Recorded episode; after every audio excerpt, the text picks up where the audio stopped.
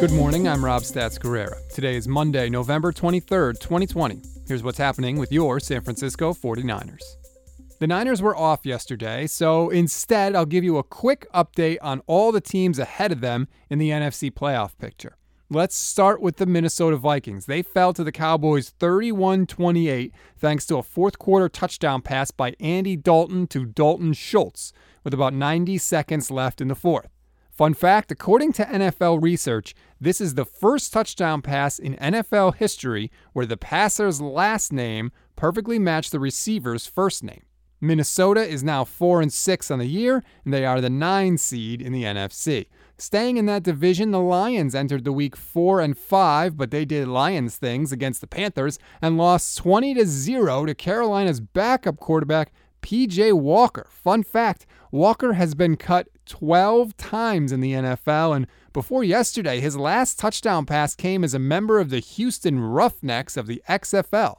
The Lions are now equal with the 49ers at 4 and 6. Finally, the New Orleans Saints were the only team that played yesterday that didn't do their part. They beat the hapless Atlanta Falcons 24 to 9. Fun fact, Taysom Hill started his first career game at quarterback for the Saints. He didn't throw any touchdowns, but he did run for 2 on the ground in the win. So, here's a quick look at where things stand in the NFC wildcard picture, with the 49ers currently being the 11th best team. We'll start at number 5. The Bucks are the 5 seed right now at 7 and 3.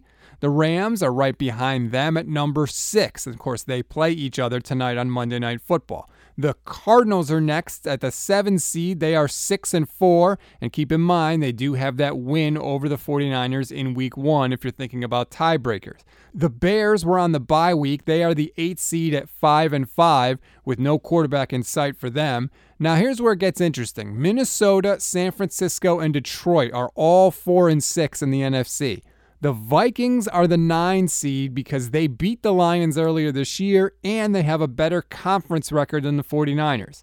The Lions are 10 because they have a better conference record than the 49ers, and that's how San Francisco gets to 11. Now remember, the top seven teams will make the playoffs, but if the NFL has to cancel games due to COVID 19, they're going to expand the playoffs so that the top eight teams in each conference would get in.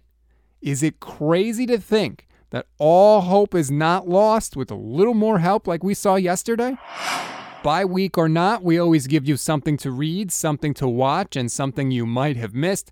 Something to read on this Monday. Football Night in America's Chris Sims did an interview with NBC Sports Bay Area, and he laid out a ton of reasons why the 49ers have room for optimism in 2021 and why Kyle Shanahan isn't bringing the curtain down on 2020 just yet. Something to watch, this is obvious, but it has to be the Rams and the Bucks on Monday Night Football. A Rams loss puts them at 6 and 4 with a matchup against the Niners coming in week 12. If the 49ers can beat the Rams again like they did earlier this year, that gives them the tiebreaker if it would come down to it in the playoff picture in the NFC. If the Rams win the game, the 49ers can at least take solace in the fact that one of the teams ahead of them in the NFC will have another loss. So I guess it's a win win, sort of, for the Niners, but I think you're kind of hoping for the Rams' loss tonight. Something you might have missed this isn't 49ers related, but man, number one overall draft pick, Joe Burrow, having a great year with Cincinnati, got rolled up on in the game against Washington yesterday. He went down in a heap and he was carted off. It did not look good. And unfortunately, the news wasn't good. It's a torn ACL. He is done for the year. And I couldn't help but think, see, everybody, it doesn't just happen to the 49ers. Other teams' good players get hurt too. And I remember that feeling of seeing Jimmy Garoppolo go down against the Chiefs two years ago. It is a horrible, sinking feeling because there goes your hope. Well, for Cincinnati, it's a long road back. And Joe Burrow, we wish you well. Get well soon. Come back stronger than ever.